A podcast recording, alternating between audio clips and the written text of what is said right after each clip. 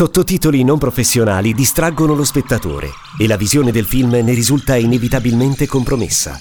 Al contrario, i sottotitoli che soddisfano tutti i parametri professionali si leggono con facilità. Non trascurare il tuo pubblico straniero. Per saperne di più, subti.com. Subti, your vision in any language. The soup of the day. The soup of the day. Red Pin Radio, quinto giorno del 41esimo Torino Film Festival, il quarto giorno di zuppa. Io sono Chiara Nicoletti e sono per chi ci vede con Angela Prudenzi ed Angela Cervi, quindi The Angels. Esatto, finalmente gli angeli di nuovo assieme. Uno a destra e uno a sinistra. Ed io tra di voi, infatti, guarda come si può ben vedere. Ecco, molto felice. E a sinistra io è la cattiva.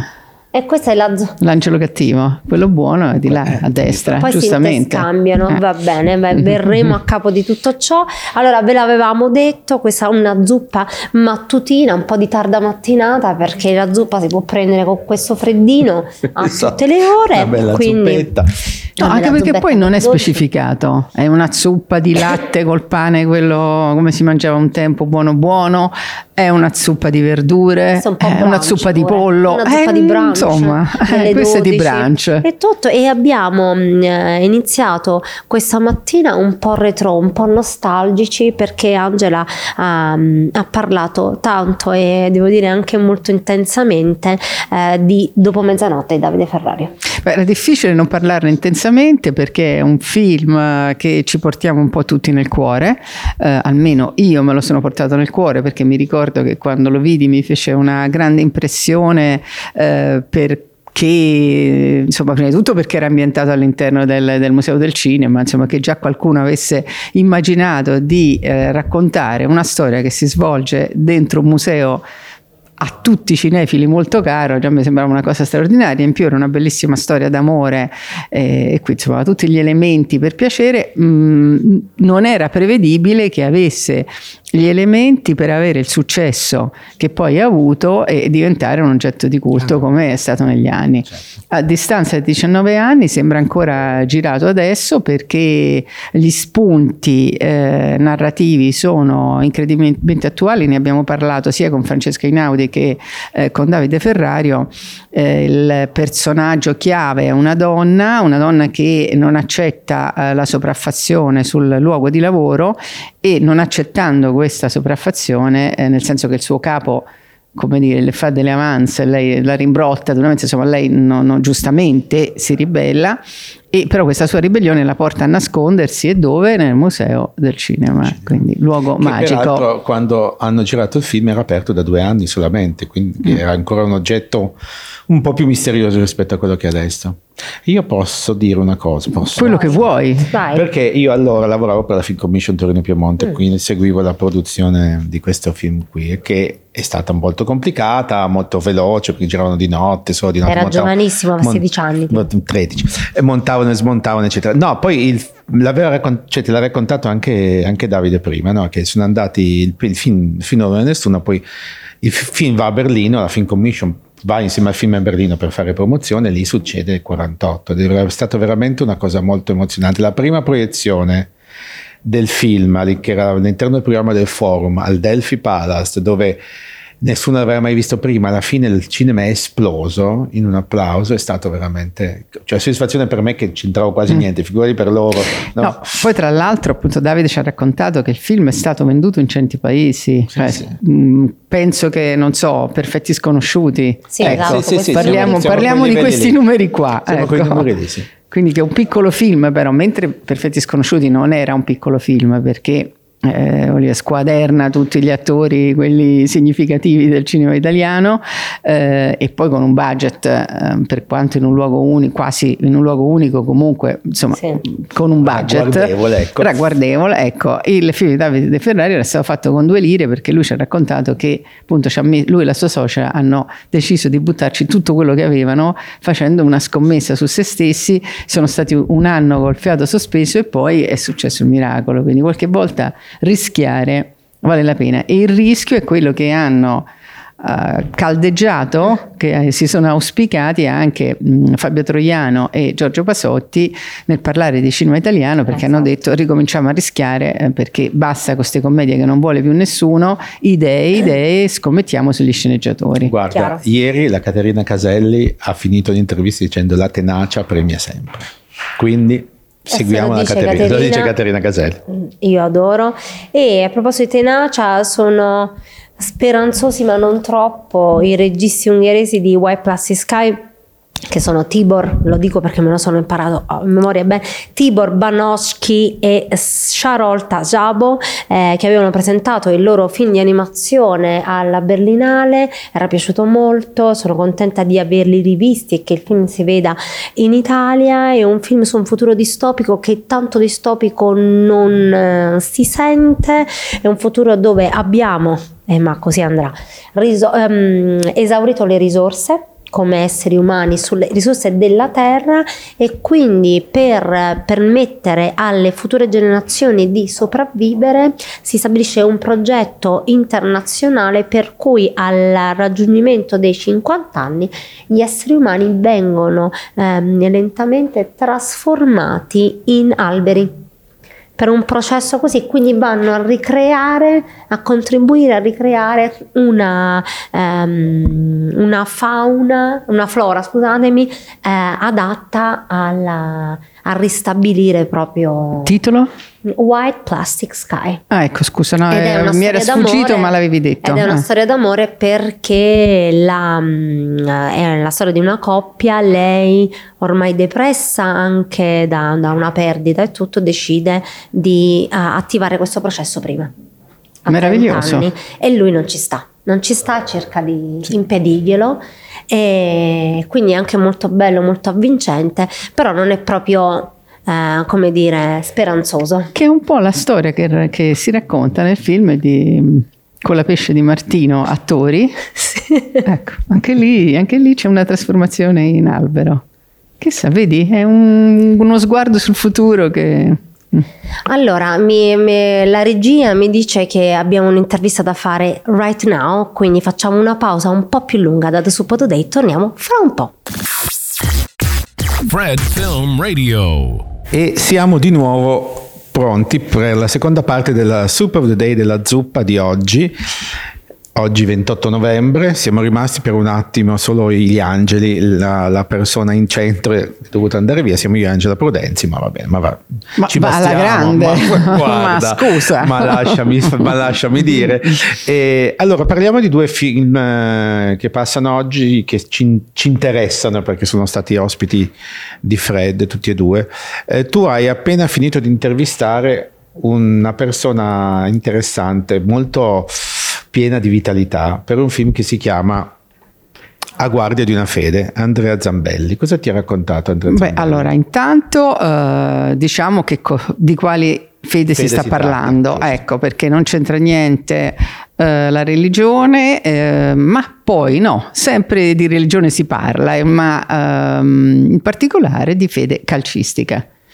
Eh, Zambelli è uno sfegatato tifoso dell'Atalanta, eh, ha cominciato a frequentare da ragazzo la curva nord, che è la curva degli ultras, e eh, ha acquistato questa coscienza da, da ultra ehm, e lui mh, mm, ci, tiene, ci, ha tenuto a ribadire insomma, che era un modo per, per, vivere insieme in un momento in cui eh, la città poco offriva alla, ai ragazzi, ai giovani, eh, parliamo di Bergamo perché mm. magari non tutti eh, sanno che l'Atalanta, che, che l'Atalanta è, la, è la squadra di Bergamo e quindi era un luogo di aggregazione, la curva, ma anche tutto quello che girava intorno perché naturalmente vivere la curva significa poi eh, incontrarsi il pomeriggio nelle associazioni, eh, pensare a quello che si sarebbe fatto la domenica, cioè i cori, eh, preparare l'accoglienza tra 2000 virgolette degli ospiti, no?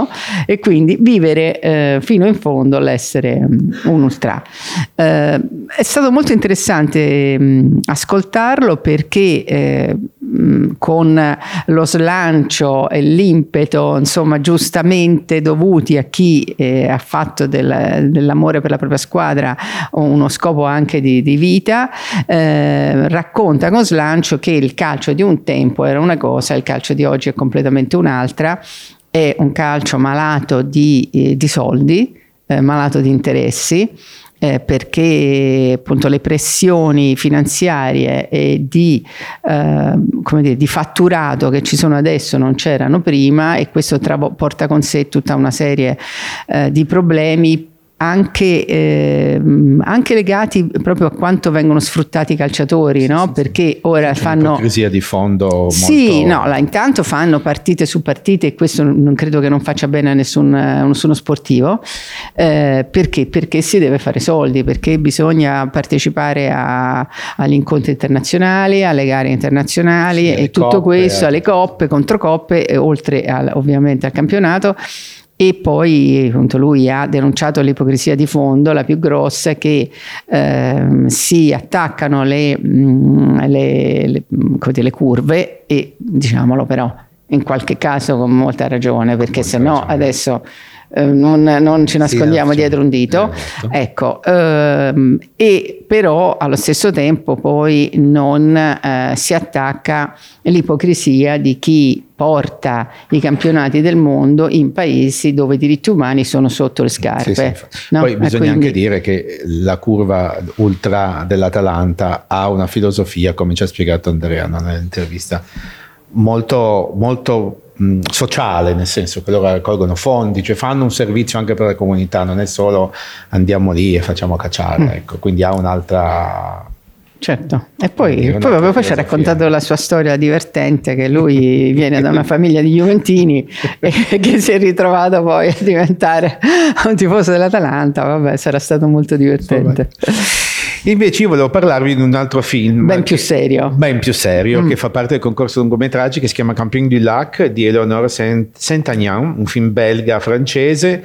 È un film molto strano, intanto un film molto breve, che già è un'anomalia in questi tempi, no? Tu sai, un film di... Sei stato molto felice. Scarsi, di 70 minuti scarsi eh, che è una storia, una, una, via di mezzo tra un documentario e un, e un, e un film di finzione con questa uh, donna che decide di partire per andare a vedere il mare, per andare a farsi un weekend al mare, si rompe la macchina a metà strada, è costretta a fermarsi e a, a alloggiare in un campeggio, affitta un bungalow in un campeggio finché questa, la macchina non viene, non viene aggiustata. Questo, la, eh, questo tempo si dilata e lei rimane lì per svariate settimane, ma non perché non possa più andare via, ma perché rimane talmente affascinata dal, dalla, uh, dalla, natura, dal microcosmo di questa comunità che vive in questo, in questo, campeggio, del lago su cui questo campeggio affaccia, ed è tutto un racconto metà, a metà tra il documentaristico, perché lei racconta i personaggi che vivono in questo campeggio che sono effettivamente loro, non sono inventati. Però su, su ogni personaggio fa un lavoro di ricostruzione perché il film l'ha scritto insieme a ognuno di loro, quindi ogni personaggio decise cosa raccontare di sé e cosa non raccontare, lei modifica e amplifica oppure diminuisce eh, gli aspetti dei vari, eh, dei vari protagonisti.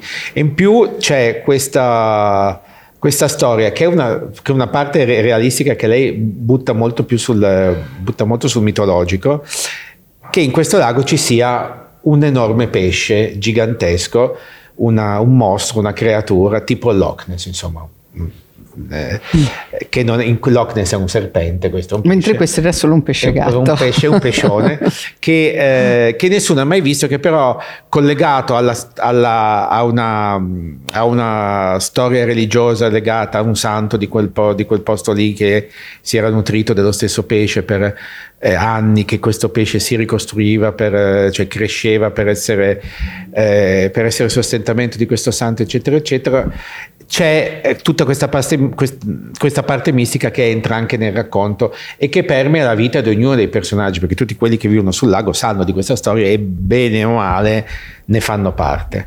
Quindi è un film abbastanza. Se strano. fossimo in un film americano sarebbe già stato horror.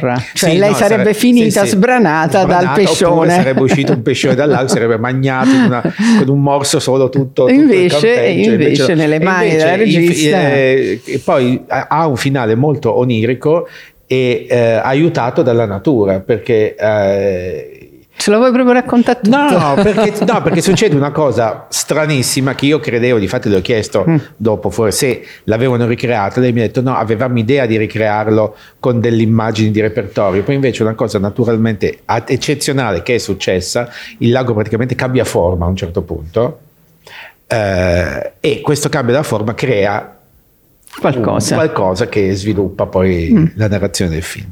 Molto molto interessante, strano devo dire, un film strano, un film che era stato anche al Festival di Locarno mi sa, però molto interessante. Adesso potremmo fare una pausina. Ma direi di sì, dai. Con Pausini? Una pausina con la Pausini, non lo so, non so se ci Beh, fanno ci- la Pausini, non ho idea. Però ci sta la Pausina con la Pausini. Dai. Allora, Debe metti la Pausini, detto così. allora facciamo una pausa e ritorniamo tra poco per The Soup of the Day dal Torino Film Festival. The soup of the day. The soup of the day. Terzo blocco di The Soup of the Day dal 41esimo Torino Film Festival. Sono ritornata, gli angeli si erano autogestiti, ma non lo permetterò più e quindi sono tornata tra di loro. Sei una brutta persona. Ehm, volevo dire due cose importantissime, due comunicazioni di servizio. Allora, Angela Prudenzi e Federica Scarpa sono vestiti uguali oggi a evocare un po' il look bur- burtoniano, bartoniano, de- diciamo in onore e in omaggio alla, alla mostra al Museo del Cinema, quindi tutto, diciamo, tutto torna e in più Angela Cerbi ha una giacca che ha la stessa fantasia che io indosserò alla sua festa di compleanno. Ma veramente? Ma dopo queste notizie Possiamo credo che... ecco, Era proprio ecco. breaking news. Breaking news, io direi che possiamo chiudere anche Certo, qui. no? Chiudiamo, No, meglio. Invece scherzavo, abbiamo fatto, come sapete prima, abbiamo fatto una piccola lunga pausa. Nel frattempo abbiamo dato il benvenuto qui eh, e il bentornato qui a Francesco Ranieri Martinotti che ha presentato un docu-musical favola che si chiama La donna che riapriva i teatri. Perché docu-musical favola? Perché è un documentario narrato sotto forma di favola da Drusilla Foé su un caso eccezionale, su una storia che veramente ormai ci sa di favola, e cioè di questa donna che mm, non veniva per niente dal mondo del teatro, Roberta Betti, figlia di un muratore e una sarta, che a fine anni 80, inizio anni 90 ha letteralmente salvato il teatro Proiteama fratese dall'essere trasformato in un garage. Perché questo, il padrone del teatro aveva dei debiti, non poteva permettersi la messa a norma del teatro eh, in seguito a una legge che era uscita dopo la tragedia dell'incendio del, tea- del cinema statuto a Torino e, e quindi la diede di fatto alla banca. Poteva essere trasformata in garage e lei si inventò tutta questa escamotage di una partecipazione ti- cittadina con sole mille lire a testa dei cittadini e ancora eh, c'è chi ha nel cassetto una quota, una piccola quota di questo teatro che continua ad essere un teatro di punta, oltre ad essere antico e bellissimo di, di Prato. Perché musical? Perché eh, Roberta Betti tra le tante cose che ha fatto ha fondato una scuola di musical e quindi Nini Martinotti ce l'ha infilato dentro, diciamo, questo saggio, questo spettacolo ad opera dei ragazzi, inframezzato appunto da materiali di repertorio, di apparizioni di interviste a Roberta Betti, apparizioni addirittura a Maurizio Costanzo Show per, eh, per la causa del teatro. E tu l'hai intervistato cantando, ovviamente. Ci ho pensato, però mi ha fatto notare che avevo un po' la, la voce otturata, quindi forse non era il caso, però sì, mi- lui ha, ha pensato, ha detto questo tipo di film sono difficili da vedere al cinema, questo è vero, però magari delle piccole uscite evento proprio nei teatri non sarebbe male, io sono d'accordo perché è molto colorato, poi Drusilla ehm, non è lì a caso, e concludo perché come artista, come artista che conosciamo oggi, ha avuto i suoi natali proprio al Teatro Politeama, Pratese, quindi c'era un, le- un doppio legame, quindi non un narratore o una narratrice A presa caso. a caso, Eh. ma con un senso anche questo, quindi ehm, la donna che riapriva i teatri. Molto bene. Vi ho convinto? Ci hai convinto molto. moltissimo. Io ero già convinto prima che ne parlassi. You had me at Drusilla sì, Foe. sì, esatto. No, ma al, al Favola Musical mi avevi già... Sì, mi avevi convinto al ciao, quindi citazione Jeremy Guerrania. E andiamo avanti, ne ho un altro. avanti? No, no, andiamo avanti. Ehm, io vorrei segnalare un film ehm, che si chiama Clorindo Testa di Maria- Mariano Limas, eh, Argentina. Lui è un ehm, regista molto interessante, forse avete già visto i suoi eh, film precedenti, erano Historias Extraordinarias, ma soprattutto La Flor. La Flore, ne avevamo anche parlato qui, Esatto, pare. un film completamente folle, molto interessante, una cosa un po' granchignolesca, mm, divertentissima. E questo ehm, invece è un film molto serio, come può essere un suo film, eh, dedicato a un architetto brutalista di origine italiana. C'è stato un momento in cui eh, molti architetti si sono spostati in Sud America e sono andati a lavorare in Sud America, eh, che ne so, Lina Bobardi, che è stata una delle più grandi architette italiane, ha costruito tantissimi eh, palazzi, musei famosissimi in Brasile, insomma c'è stato questo esodo strano, vero? La fuga dei cervelli? Mi co- sono veramente esterefatto. Eh, ecco appunto, notizia. va bene, appunto, eh, sull'onda della fuga dei cervelli e mm, a da par suo racconta la storia di, di Clorindo Testa. L'altra cosa che voglio segnalare è che eh, dopo dieci anni torna davanti, è tornata davanti alla macchina da presa Manuela Arcuri e è eh, qua con un cortometraggio che si chiama Domina, non nel senso della domina, ma insomma dom- dominare. E eh, questo mh, piccolo corto dura solo 8 minuti di David D'Amico. È interessante perché mh, è un film che parla della eh, violenza sulle donne e oggi eh, insomma, riceve anche il, eh, un premio, il Chuck d'Oro 2023 per il miglior corto per la scelta di una chiave originale di grande efficacia per attirare l'attenzione sul tema della violenza domestica. Quindi Manuela che ci aveva lasciato protagonista di eh, serie come Pupetta, Il coraggio e la passione, le 5-10 rose di Eva, non lo so se c'erano, E c'erano sì, insomma, insomma, questa cosa qua, eh, eccola a Torino Eccoci. in un corto impegnato. Bello. Io invece volevo chiudere questa nostra Io chiacchiera. ne ho anch'io uno però. Ah, no, allora quasi chiuderla con un, eh, citando un, un- un film che si chiama Kalek, eh, un film eh, danese e norvegese in, in, eh, concorso di Isabella Eklof, un film che ha vinto già al Festival di San Sebastian il premio per la giuria e per la Mm. miglior fotografia. È un film durissimo, eh, molto em- emozionalmente, molto impegnativo, è tratto da un libro, da una storia vera, tratto da un libro scritto insieme all'autore del libro, è Isabella, sulle conseguenze di un abuso sessuale familiare subite da un ragazzino da parte del padre. E, e come la vita di questa persona quando cresce si evolve, si crea una famiglia, si allontana dalla città, ah, cioè da Copenaghen, va a vivere in Groenlandia, però questo segno, questa ferita rimane e al- alla, minima, alla minima difficoltà di vita, al minimo problema, tutto quello che aveva cercato di tenere nascosto esplode fino a che eh, riesce ad arrivare ad un confronto con il padre che lui aveva completamente allontanato perché il padre gli scrive perché sta morendo, lui non lo vuole andare a visitare, poi è costretto ad, andare- ad andarci per svariati motivi. E questa- questo scontro che uno si aspettava dopo tutta quella sofferenza potesse essere rivelato, eh, liberatorio, lo è, ma non in un modo classico, diciamo.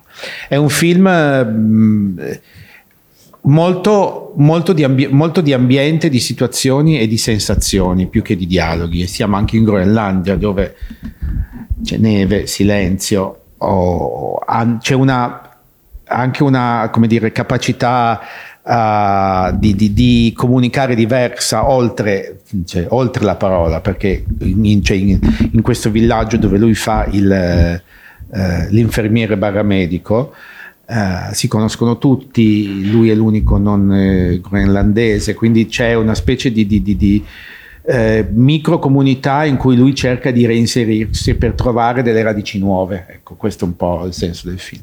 È un film molto molto affascinante, molto impegnativo. Esatto, molto perché ce lo siamo fatti raccontare io e Federica Scarpa e forse abbiamo sbagliato perché no vabbè stavo facendo una battuta però in realtà è una cosa triste esistono i feel good movies questo mi sa che è proprio l'opposto quelle cose che un po' d'angoscia già però devo dirti che poi alla fine subito l'impatto è forte poi lo elabori. Poi lo elabori poi lo elabori e ti rimane lì continui a pensarci poi dopo aver, avendo intervistato lei che è una persona ipersolare, una, proprio simpatica, che racconta questo... Eh, l'approccio anche alla la, la difficoltà di raccontare questa violenza perché poi lei mi ha detto a fine intervista guarda il libro era molto molto peggio di quello, mm. cioè di quello che ho mostrato. Io ho mostrato proprio il minimo indispensabile quindi ti fa capire ancora di più quanto questi segni rimangono lì e non c'è verso di, di, di, di cioè, quasi nessuno riesce a uscirne fuori, a ricostruirsi senza sentirsi il peso di quello che gli è successo addosso.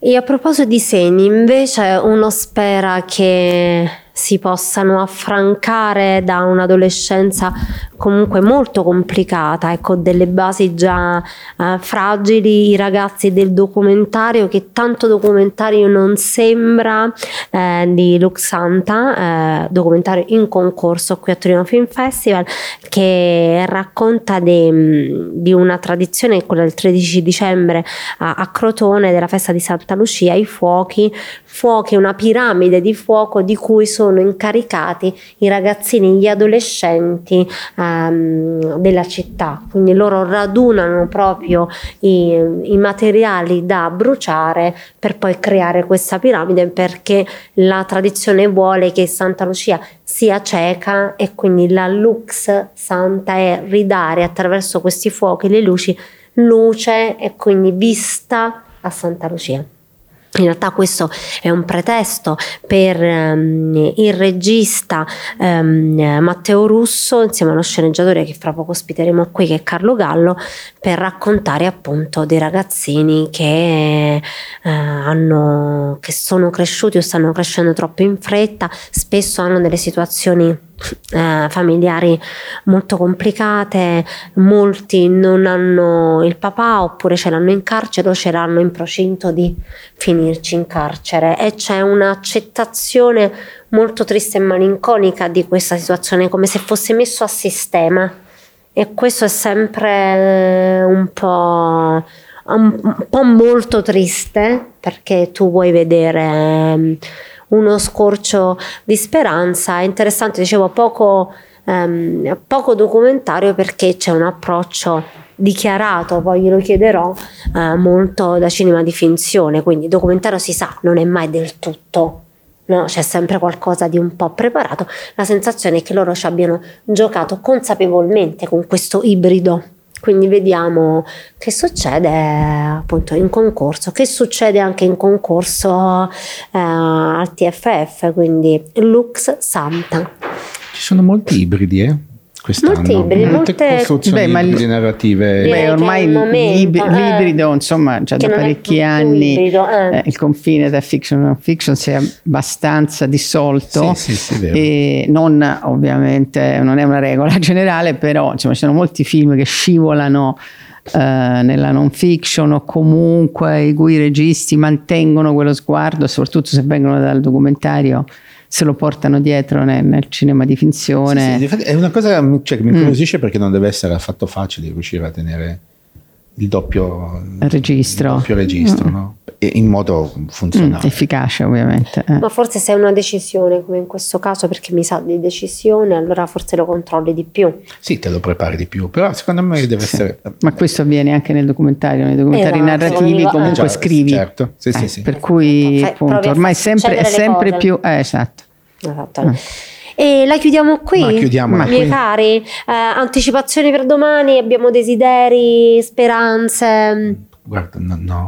Io sono curiosa di vedere ehm, il film di Radu Giude, che di cui Ah. non ricordo il titolo, ma è per cui intervisterò l'attrice. Sì, un titolo lunghissimo, Io, ma lui io ho già, molto, ho già quindi- visto, eh, E quindi della, serie, della serie Angela ha già visto. Angela ha già visto, non le chiediamo più perché, perché abbiamo già No, no, no, questo l'ho già spiegato. visto, l'ho già visto indipendentemente e non, non mi chiedete perché non dico nulla, dovete prima vederlo. Dobbiamo prima vederlo. Va, Va bene. riparleremo Però domani. lui regala sempre grandi Sì, emozioni. ma, cioè, nel senso, ma ne parliamo domani esatto, perché credo di- che si debba... Quindi genererà grandi argomentazioni e grandi discorsi. Cioè, Sì, anche se il altro- titolo non è di quelli promettenti perché, perché il titolo Ecco. lunghissimo è Do not expect too much from the end of the world, cioè non, Ok. ti- non vi aspettate troppo, ma Dalla dal film del- no però. Dalla fine del mondo, ma Eh, magari dal ma no, film dal sì. film.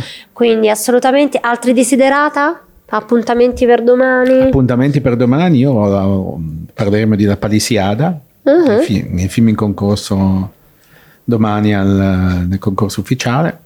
E poi ah, io dovrò- ci sarà un po' di industria anche domani che ci viene a trovare, un po' Domani. di Torino Film Lab.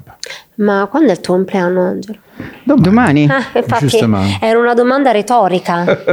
Quindi Certo. domani Quindi, quindi domani lavora solo lui. Da domani No, iniziano ciao. i festeggiamenti di Angelo domani io dovrei 60. stare a casa così come il Pascià e voi venite a portarmi Non doni. ci provare. Al Eh, massimo ti pensavo. sventoliamo Mm. un po' mentre fai le interviste. Ecco, quindi appuntamento ad Angelo 60 domani per il quinto giorno, sesto È da giorno del, Venezia che la, la tira avanti questa Sì, storia. la hash- hashtag Angelo 60 eh, da appunto mi, mi fate distrarre stavo chiudendo stay tuned quindi per i grandi festeggiamenti per il sesto giorno del Torino Film Festival 41esimo Torino Film Festival Chiara Nicoletti gli Angeli Angela Prudenza Angela Cerbi e tutta la squadra di Fred e questi splendidi giovani che ho di fronte a me eh, Giacomo Colusi Federica Scarpa Mattina Tonarelli eh, il Davide De Benedetti che Da ci sopporta e ci ascolta e si deve ascoltare tutto e mettere pure le canzoni che vogliamo. Quindi grazie a tutti. Salutiamo Emanuele e Federico che sono ormai partiti ma riappariranno virtualmente.